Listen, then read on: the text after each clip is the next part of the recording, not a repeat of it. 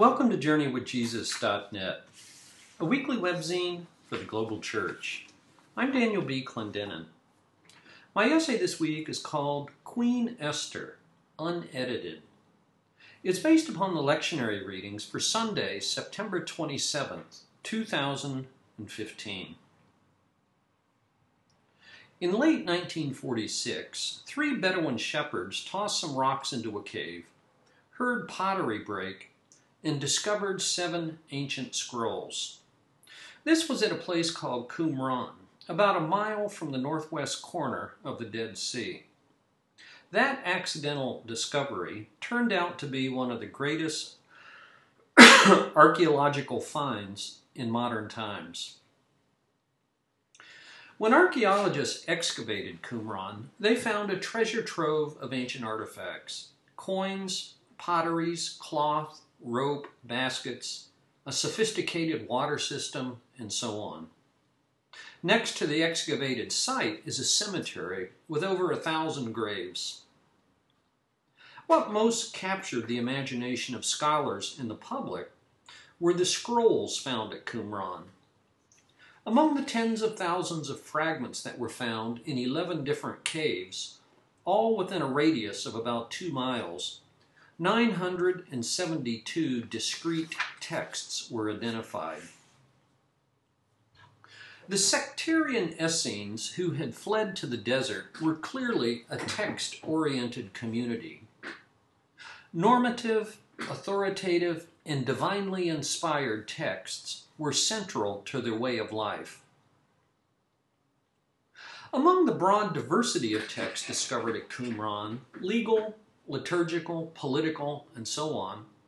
About 200 of the scrolls were manuscripts from every single book of today's Jewish Bible.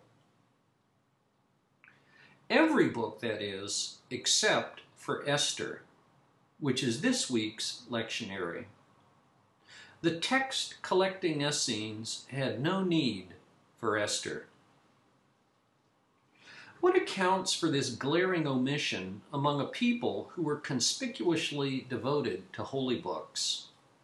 Why did the Essenes exclude Esther?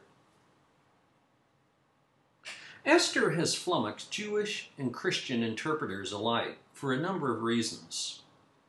The story takes place among Jewish exiles in Persia, not in more familiar locations like Palestine, Egypt, or Babylon. The plot is explicitly secular and not even remotely sacred. According to the story, an orphan named Esther hid her Jewish identity, married the pagan king Xerxes of Persia, and then became the queen. Through a series of bizarre circumstances, she and her cousin Mordecai thwarted the plot of Haman to annihilate the Jews. The tables were turned and it was Haman and his family who were executed, and the Jews who exacted revenge on their enemies. Esther is notable for what it never mentions God, the Torah, Jerusalem, or the temple. By one count, on the other hand, the pagan king is mentioned 190 times. The plot, it hinges on intrigue hatred, deceit, and the revenge of the Jews who massacred 75,000 of their enemies. There's no mention of ritual purity, religious customs like the Sabbath or prayer or dietary laws, or the Hebrew sense of justice, mercy, and kindness. And when both Mordecai and Esther send letters to the scattered Jews to celebrate their victory, they send it under the auspices of the Persian court and not that of any Jewish leader. From the perspective of the author of Esther, writes Michael Satlow, it's at least plausible that Persian Jews could live a full and satisfying life close to the royal court with no knowledge whatsoever of any authoritative writings and perhaps even without any distinctive religious customs. No wonder the Essenes neglected Esther. And no wonder that no other book in the Bible refers to it. And no wonder there was an effort to upgrade the original Hebrew text of Esther with a newly sacred makeover. As it turns out, the later Greek version of Esther in the Septuagint interspersed 107 new verses throughout six places in the original 167 Hebrew verses. That is a massive makeover. The KJV calls these, quote, the additions to the book of Esther. Indeed.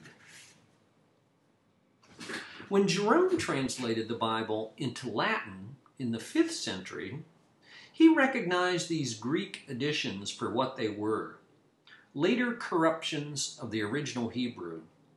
And so he excised them, collected them, and placed them after the end of Esther, which finishes at chapter 10, verse 3. But the efforts to rehabilitate Esther didn't stop there.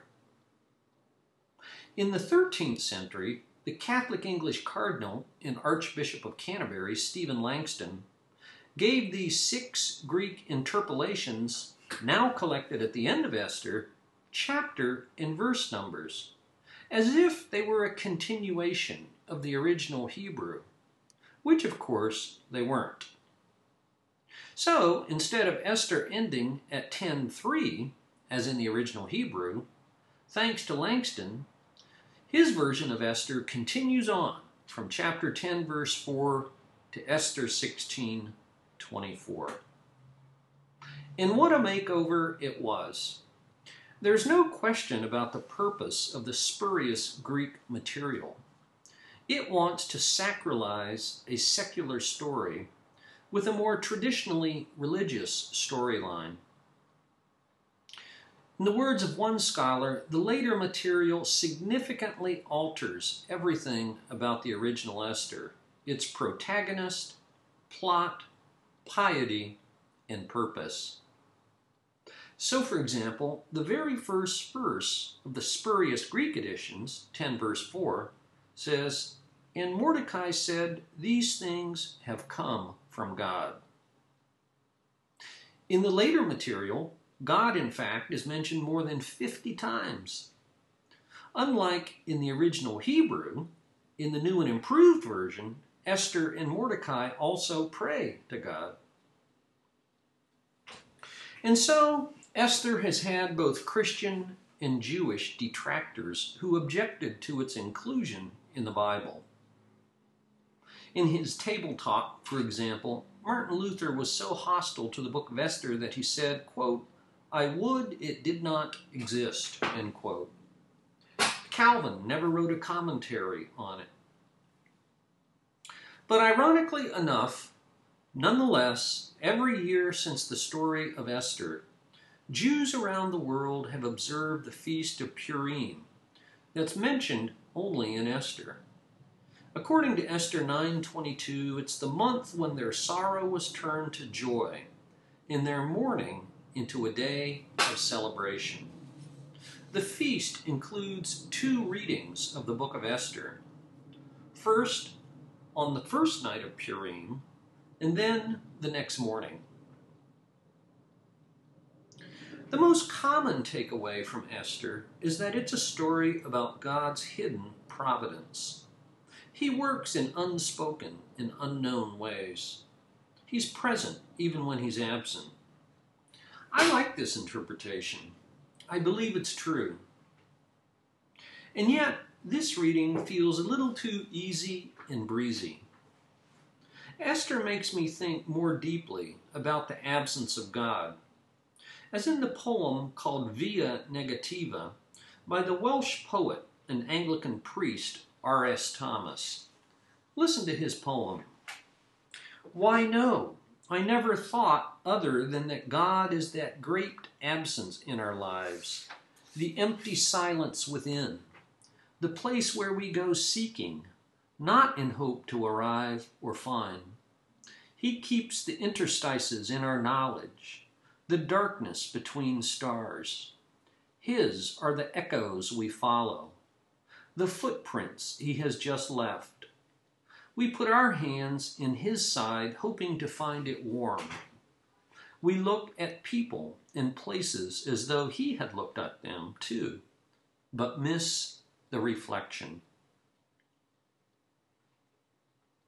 Finally, Esther reminds me how tempting it is to edit my own story in order to make myself look better, more spiritual and pious, like that later Greek version did to the original Hebrew version of Esther.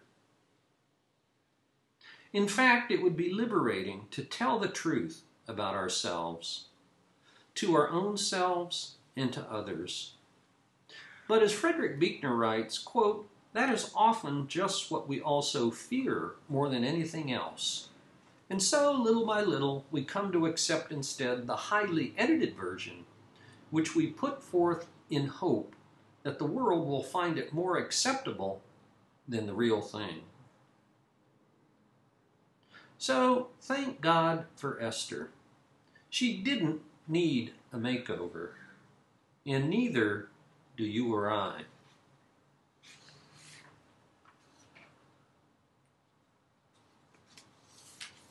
For books this week, I review a new novel.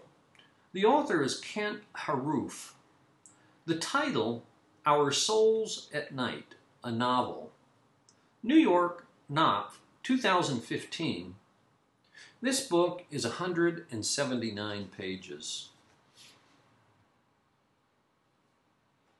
In an interview just six days before he died of interstitial lung disease at the age of 71, Kent Haruf described the origins of his final novel. After learning that his disease was incurable and irreversible, he decided how he would spend his last days. He says in the interview, At the beginning of May, I started to go out to my writer's shed outside the house and by the middle of June, I had written the first draft of a new novel. I'd never had that experience before. I don't want to get too fancy about it, but it was like something else was working to help me get this done. Call it a muse or spiritual guidance. I don't know. All I know is that the trust I had in being able to write every day was helpful. Haruf's best known book, Plainsong from 1999, sold, sold more than a million copies and was a finalist for the National Book Award. In 2012, he won the Wallace Stegner Award. This new novel, Our Souls at Night, was released in May of 2015. Like his five previous novels, this one is set in the fictional town of Holt, on the eastern plains of Colorado and depicts life in the rural West in 2014. The book begins on the very first page with a small town shocker. It reads, And then there was the day when Addie Moore made a call on Lewis Waters. She proposed that the widower neighbor come to her house so that they could sleep together not to have sex, but to share their stories. What? said an incredulous Lewis. How do you mean? I mean, we're both alone. We've been by ourselves for too long, for years. I'm lonely. I think you might be too. I wonder if you would come and sleep in the night with me and talk. So, that's what they do. Each night, Lewis takes his pajamas and his toothbrush in a paper bag over to Addie's. The locals gossip. Family members meddle. But they don't care. I don't want to live like that anymore, says Addie. For other people. What they think. What they believe. I don't think it's the way to live. They have better things to talk about than, quote, these small town, small minded pissants, like the death of their spouses, an affair long ago, a lonely grandson, 44 years in the same house, gratitude and regret, doing the best you can, even when it's not good enough, and admitting that many things can't be fixed. There's no pretense or melodrama in Haruf's characters or his prose, only simple candor. Lewis, for example, remembers his 47 years as, quote, a mediocre high school English teacher in a little dirt blown town, end quote. They take Addie's grandson to the country fair, cook hot dogs around a campfire, weed the garden, and get a mutt from the animal shelter. In Haruf's hands, this is the sacred ordinary, the most and the best anyone can hope for, and which is fully satisfying when discovered. A new novel by Kent Haruf, the title, Our Souls at Night.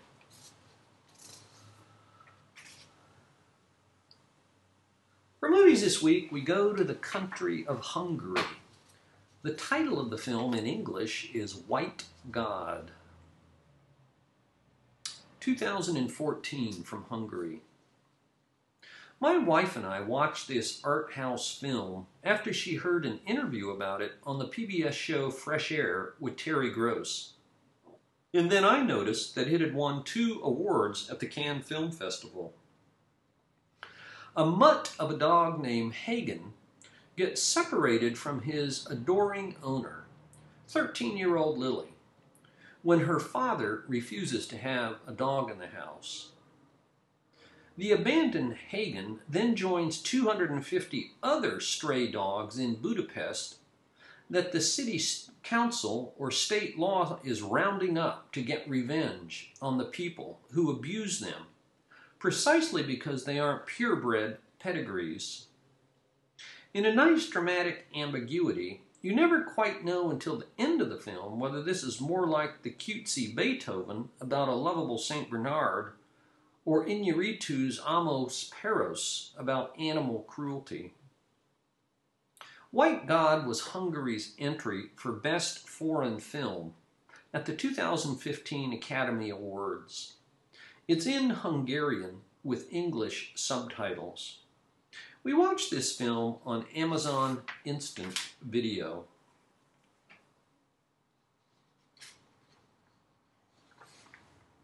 And as we're now in late September, for Poetry This Week, we've posted a poem by Mary Oliver. It's called Fall Song.